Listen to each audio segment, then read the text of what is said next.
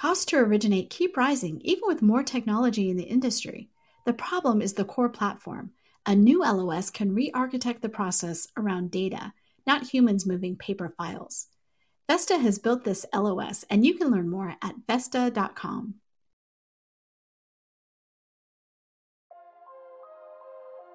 Welcome, everyone. My guest today is lead analyst Logan Mohtashami to talk about the jobs report and what the Fed should do based on that data. It's probably not what you think.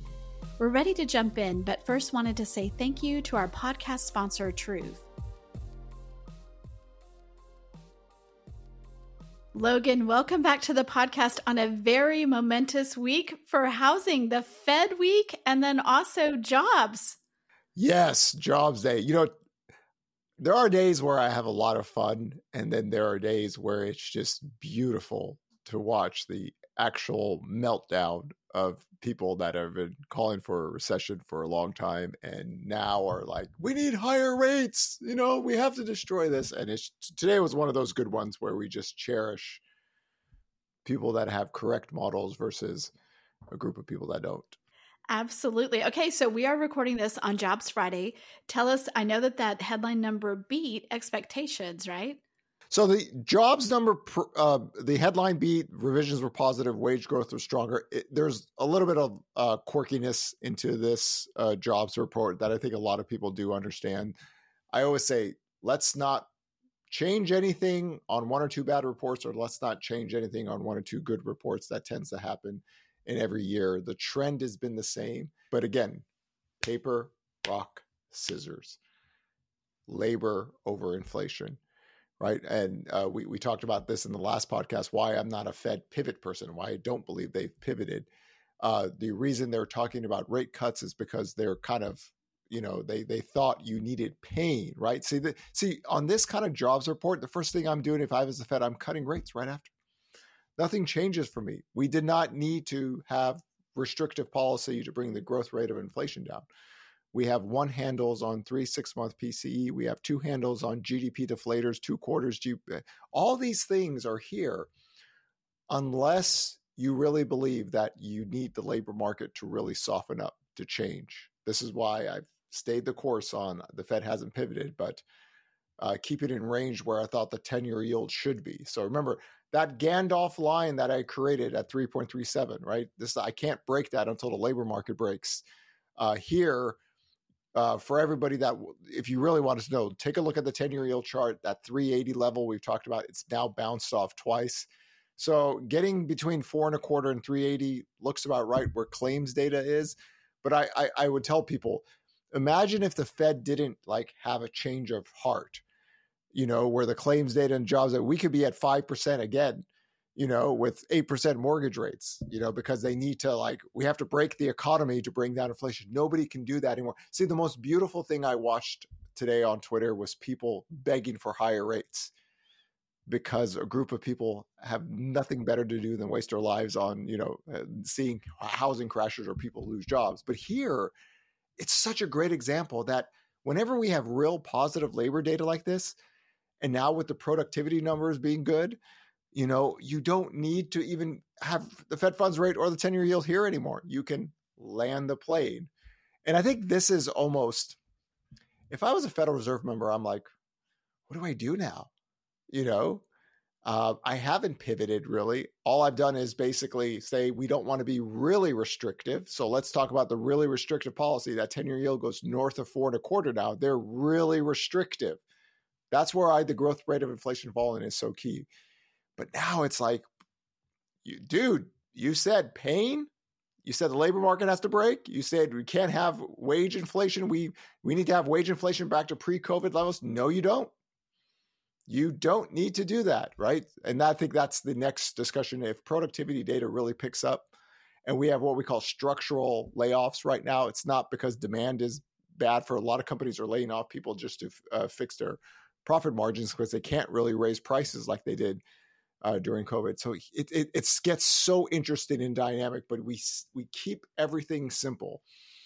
Labor over inflation, claims data over everything else. It explains why the 10 year yield is above 4% still, why the Fed funds rate is above 5%, even with three six month PCE being under 2%.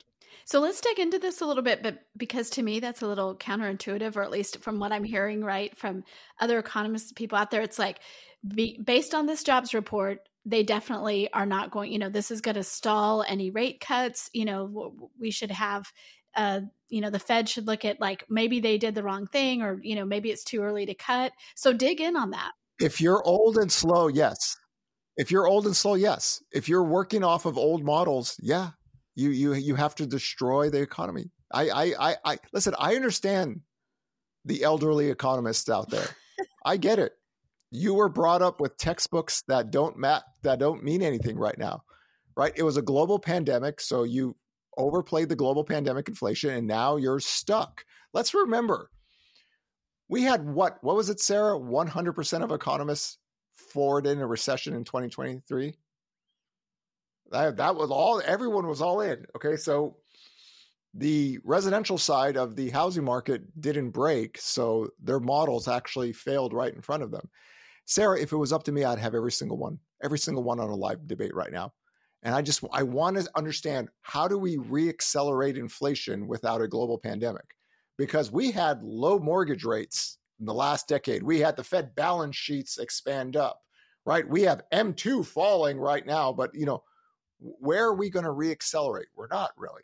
We just don't have that kind of economy. You could have supply issues happen again, right? The the Red Sea is a good example. You know, cost of shipping has gone up because of that. But we're talking about the US economy that had low interest rates, that had balance sheet expansion for the Fed and couldn't create 2% inflation or stay above it if their life depended on it. But now, here it is again. Think about we have just literally destroyed five decades of economic thinking in the last 15 years. And this is a really good example.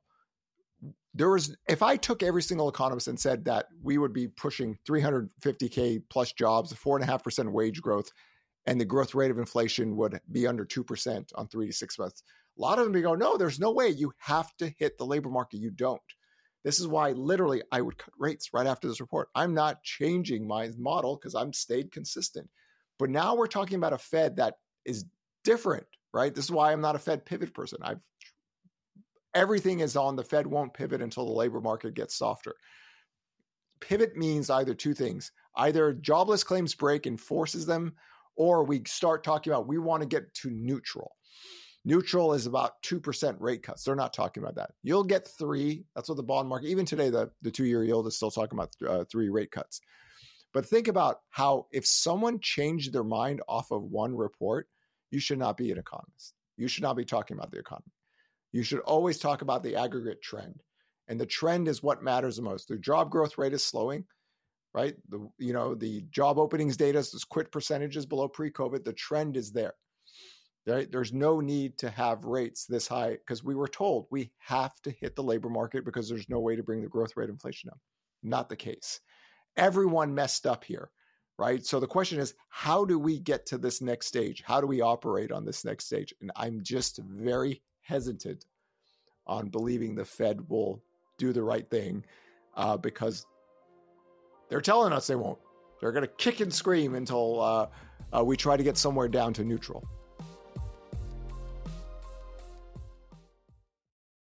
When you need mealtime inspiration, it's worth shopping Kroger, where you'll find over 30,000 mouthwatering choices that excite your inner foodie. And no matter what tasty choice you make, you'll enjoy our everyday low prices, plus extra ways to save, like digital coupons worth over $600 each week. You can also save up to $1 off per gallon at the pump with fuel points. More savings and more inspiring flavors make shopping Kroger worth it every time. Kroger, fresh for everyone. Fuel restrictions apply. So one of the things that I thought was interesting that came out of the um, you know Fed Day and, and his comments was he refused to say it was a soft landing. He didn't want to say that we've had a soft landing. So what does he think this is? And by he, I mean Jerome Powell. Yeah, I, I think people should remember. Number one, the one thing they didn't talk about is the banking system is sound. They didn't bring that up this time, and of course, the we had that New York bank uh, uh, uh, issue. Commercial lending is in trouble. We all know that. We're, there's going to be a lot of losses being taken on the books. The apartment boom is over, right? There's some uh, some of the labor markets are are showing stress. You know, California's uh, uh unemployment. You know, if if California's unemployment uh, rate or if their data line matched the national data lines, boy, the ten year yield would be testing that Gandalf line, but it, it hasn't. So there are there are there are items out there to be mindful of. I just I, I don't believe the Fed knows what they really want to do at this point. This is why they're kind of hesitant on this. I believe that they know that when the 10 year yield got above four and a quarter, got to 5%, it was very restrictive, right? So just going off of their own model, they are still very restrictive. People keep on saying they pivoted. No, that's not a pivot. A, a, pivot is, you know, we're changing the entire course to either go neutral or accommodative. They're not doing that. They're still very restrictive. So it becomes so much more of a cat and mouse game for the rest of this year. The job growth will slow down back to trend. Uh, for those that don't know or who don't haven't followed us during COVID, COVID nineteen recovery model April seventh, twenty twenty. We're going to recover in twenty twenty. It retired on December 9th, twenty twenty. Okay, so then we go to the labor side. Labor side, we'll get all the jobs lost to COVID September 20th. Okay, job openings 10 million. We all check. Okay, then it's the bigger one at this stage. Job growth is going to slow. Once we get to 157, 159 million, we're here. That job growth is going to slow. That doesn't mean it's breaking. Breaking is claims. So we're here after everything and the growth rate of inflation fell. So there's something else keeping the Fed from pivoting. It's the labor data, right? Because they are brought up to say that wage growth is bad, a tight labor market is bad, prices can accelerate, did not happen in the 21st century until uh, COVID came. So they don't change their spots, you know, that quickly. So until I actually see pivoting comments, no, not a pivot person, not going to be a pivot person uh, uh, until until they change. So I think hopefully now people can understand why I've always said let's focus on the labor data because the inflation data is going to cool down and they're not going to really budge on this until the labor data gets weaker. So um, I do think that you know COVID nineteen is key to everything that's going on today. And in one way, you go, well, of course, everybody knows that, and everybody's factoring that in. But it does seem to be the missing thing that that the Fed never got is that all those jobs and and then the inflation coming back, like the you're what you say is like that's true of any global pandemic or any sort of like that giant disaster. You're going to have an inflationary period afterwards and then it can come back down almost of its own accord. Like you don't have to do that much to to slow the inflation down. Is that is that what you're saying? Uh, uh if it was if it was me sticking back to all the way to 2022 i the last one and a half percent rate hikes i wouldn't have done right? I'm, I'm just staying consistent and and i'm I promise you the data would have been exactly the same today. So I'm I'm that much restrictive policy right now because the COVID. I mean, I mean, I, cannot I cannot harp on this any more than what I'm doing today, Sarah. Literally, the data has outperformed the Fed, and literally the inflation data got lower than what the Fed was looking for. You cannot have a crossfire miss like that and to think that we're listening to this group. So they're going to go kicking and screaming. I just don't want it to be where, okay, jobless claims is breaking over 323,000. Now we'll cut, right? You want to get ahead of the curve because cutting three times is nothing. You're still restrictive policy. If they said, okay, we're going to cut one and a half percent or get back, you know, to somewhere neutral, that's different. That I would say they've pivoted. They're looking to for a soft lane, but here it's just not the case. I think that's the frustration from people that they see this growth rate of inflation fall and they don't see the 10 year yield falling. They don't see the Fed funds coming down. And it's just, this is how the Fed operates. That's why I, I try to get people to just follow me on they haven't pivoted stance. And then it starts, some of the data line starts to make sense with the bond market and the Fed funds rate. So you and I have talked about the fact that you know what will what will get the Fed to change their mind, and one of the things we saw this week is what you and I have talked about that we've seen over time how sometimes you know issues economic issues once they hit main street hard enough it bubbles back up to like congress or you know i mean because you, you can't really touch the fed. It's not like i as a citizen can do anything to the fed but it can definitely uh, get to congress and i feel like we saw some of that this week right? We had elizabeth warren uh, telling the fed what to do. We've had some action by congressmen um, to try to help housing You know, it's it's the housing dilemma that we're always here because I think uh, uh, Jerome Powell did talk about this. You know, people say, "Well, what, what about home prices?" And the Fed said, "Hey, that's not our mandate." And I, and I, I, I wish if Jerome Powell could go back and when he talked about a housing reset, people thought that he meant prices have to get back down to 2020. And everyone is right to hold him to that because then he said housing was in a bubble. Once you use the housing bubble term, you're a bubble boy, right? So the irony is that Jerome Powell joined his greatest critics and everyone said, well, prices have to come down. So it, it's incorrect for him to say it's not our responsibility. You're the one who said it. You said housing reset, housing bubble. Bubble means inventory skyrockets, prices go back to the start of the bubble. There it is, 2020 home prices. So here, what do you do in this situation? Because if mortgage rates fell, demand picks up. If mortgage rates fall with inventory this low, this means prices stay firm and rise. What what's the solution? Nobody's going to be happy, but you've got now the third calendar year of the Great Recession lows in demand. Venture, listen, people have to they have to date, they have to have sex, they have to have kids, they buy homes. This is what we do in this country.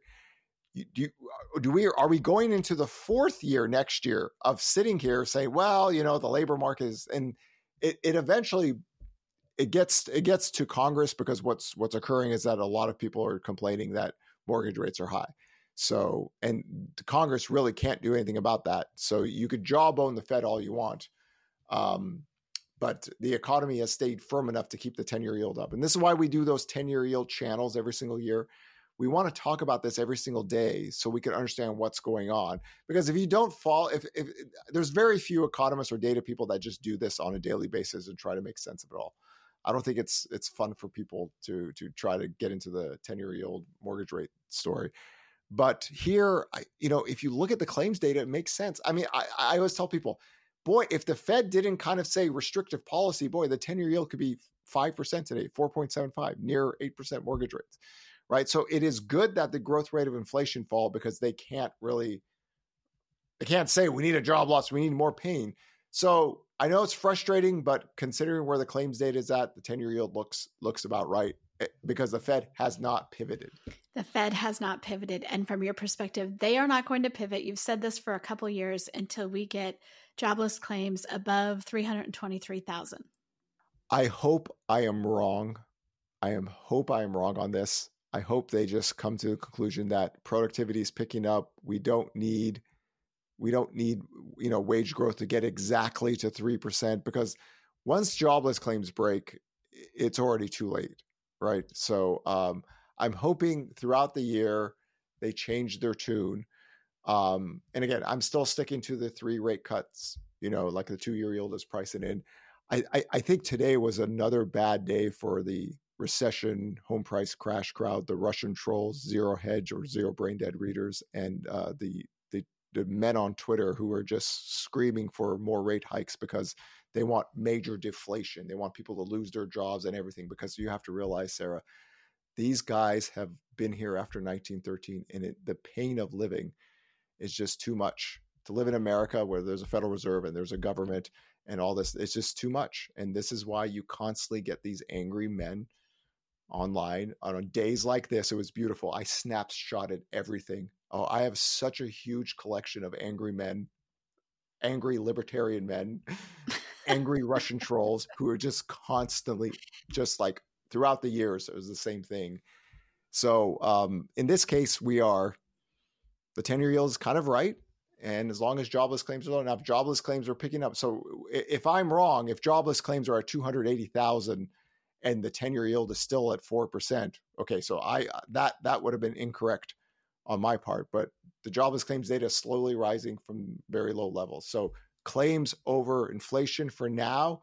When the Fed pivots and finally says we will go to a neutral stance uh, because you know we want to make sure that you know we we really aggressively defend our dual mandate. But right now, they're just okay. I, I, we can't be restrictive anymore because the growth rate of inflation fall. That's not pivoting. That's just like fixing up some of the mistakes of uh, needing uh, the labor market to break. So it's going to be an interesting year, Sarah. I can't. I, I I love the fact that this is year 2024. I love the fact that the Niners are playing the Chiefs in the Super Bowl. and uh, it's it, it's going to be a lot of fun. It's going to be a lot of fun going out for the rest of the year. That just shows what kind of year this is going to be, right? It's the Niners versus the Chiefs, you versus me. Um, you know, it, it's fitting, fitting, isn't it? It's twenty. Yeah, fitting is twenty twenty four, right? Is. This is it. This was supposed to be it for me. You know, I I know.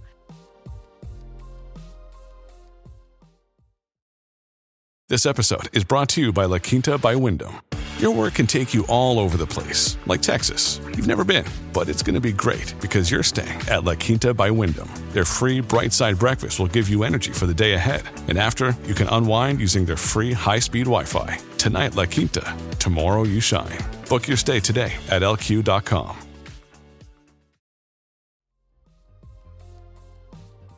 Okay, I wanted to ask you about some of those you know you call them variables. So last year we saw some of these variables. You know obviously when we had the um when we had the bank crisis that really changed things for mortgage rates and you know uh, uh, the fed stance.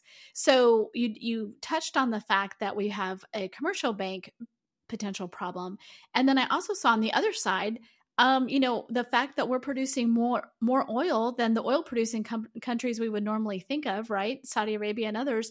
Like, talk a little bit about what those variables the that are bigger than housing and how they might influence things.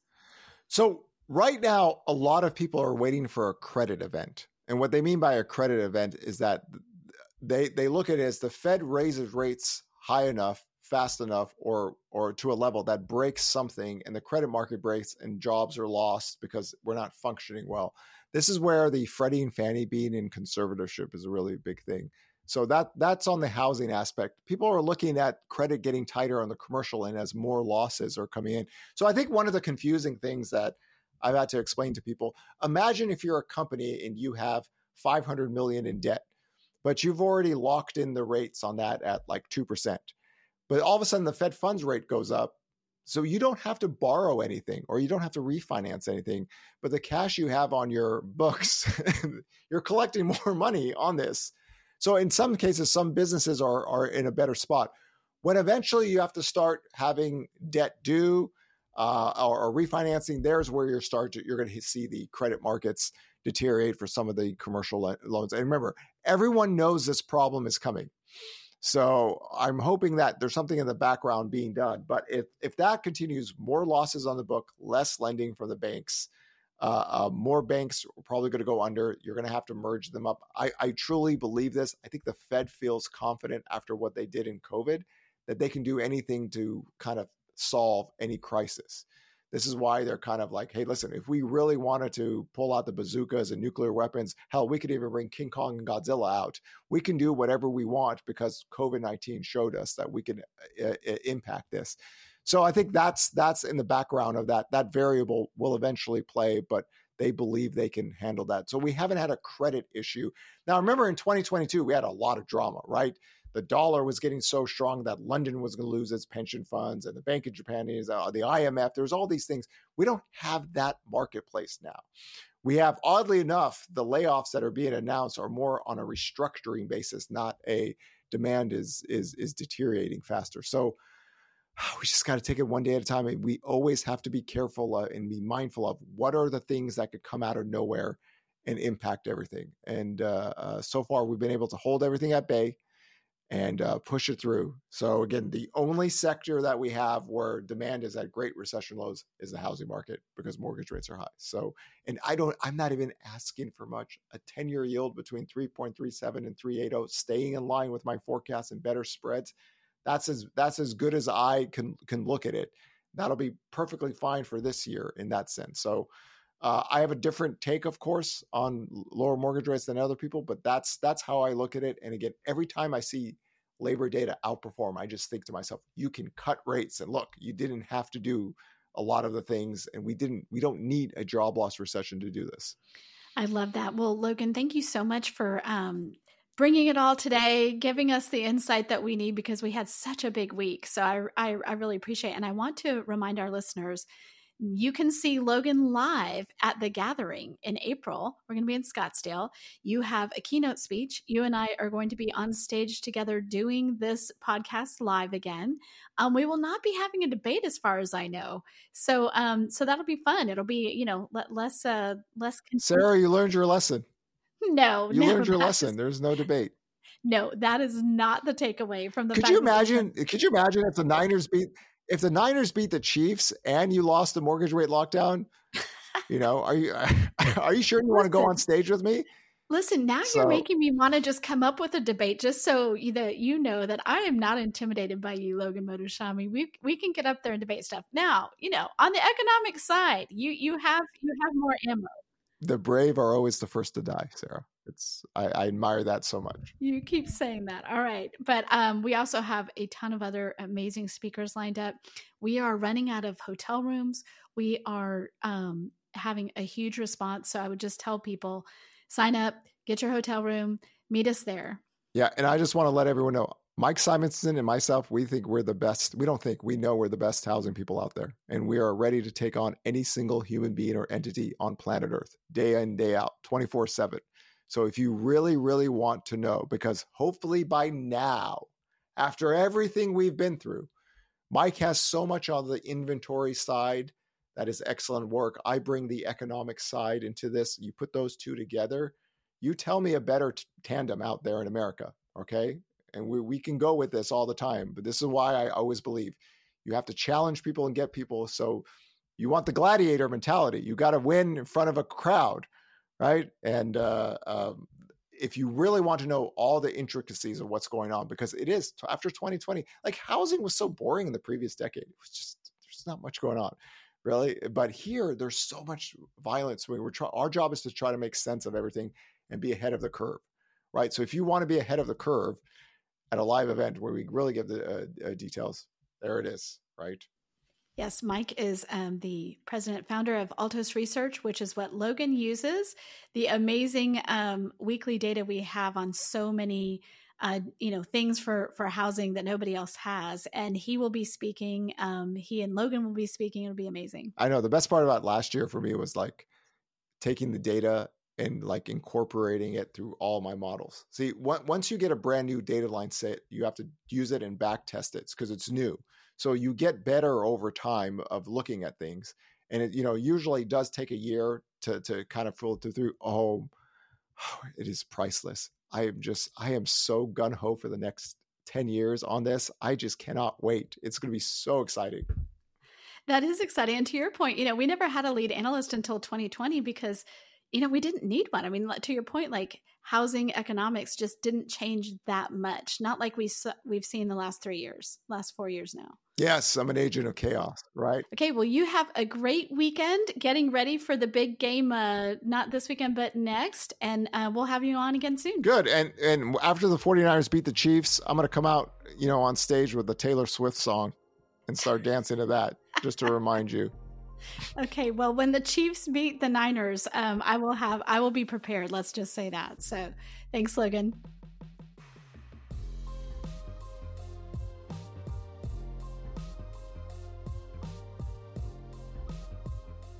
Thank you for listening, and thank you to our sponsor, Truth. If you haven't already, we'd love for you to take a minute to rate the show and leave a comment.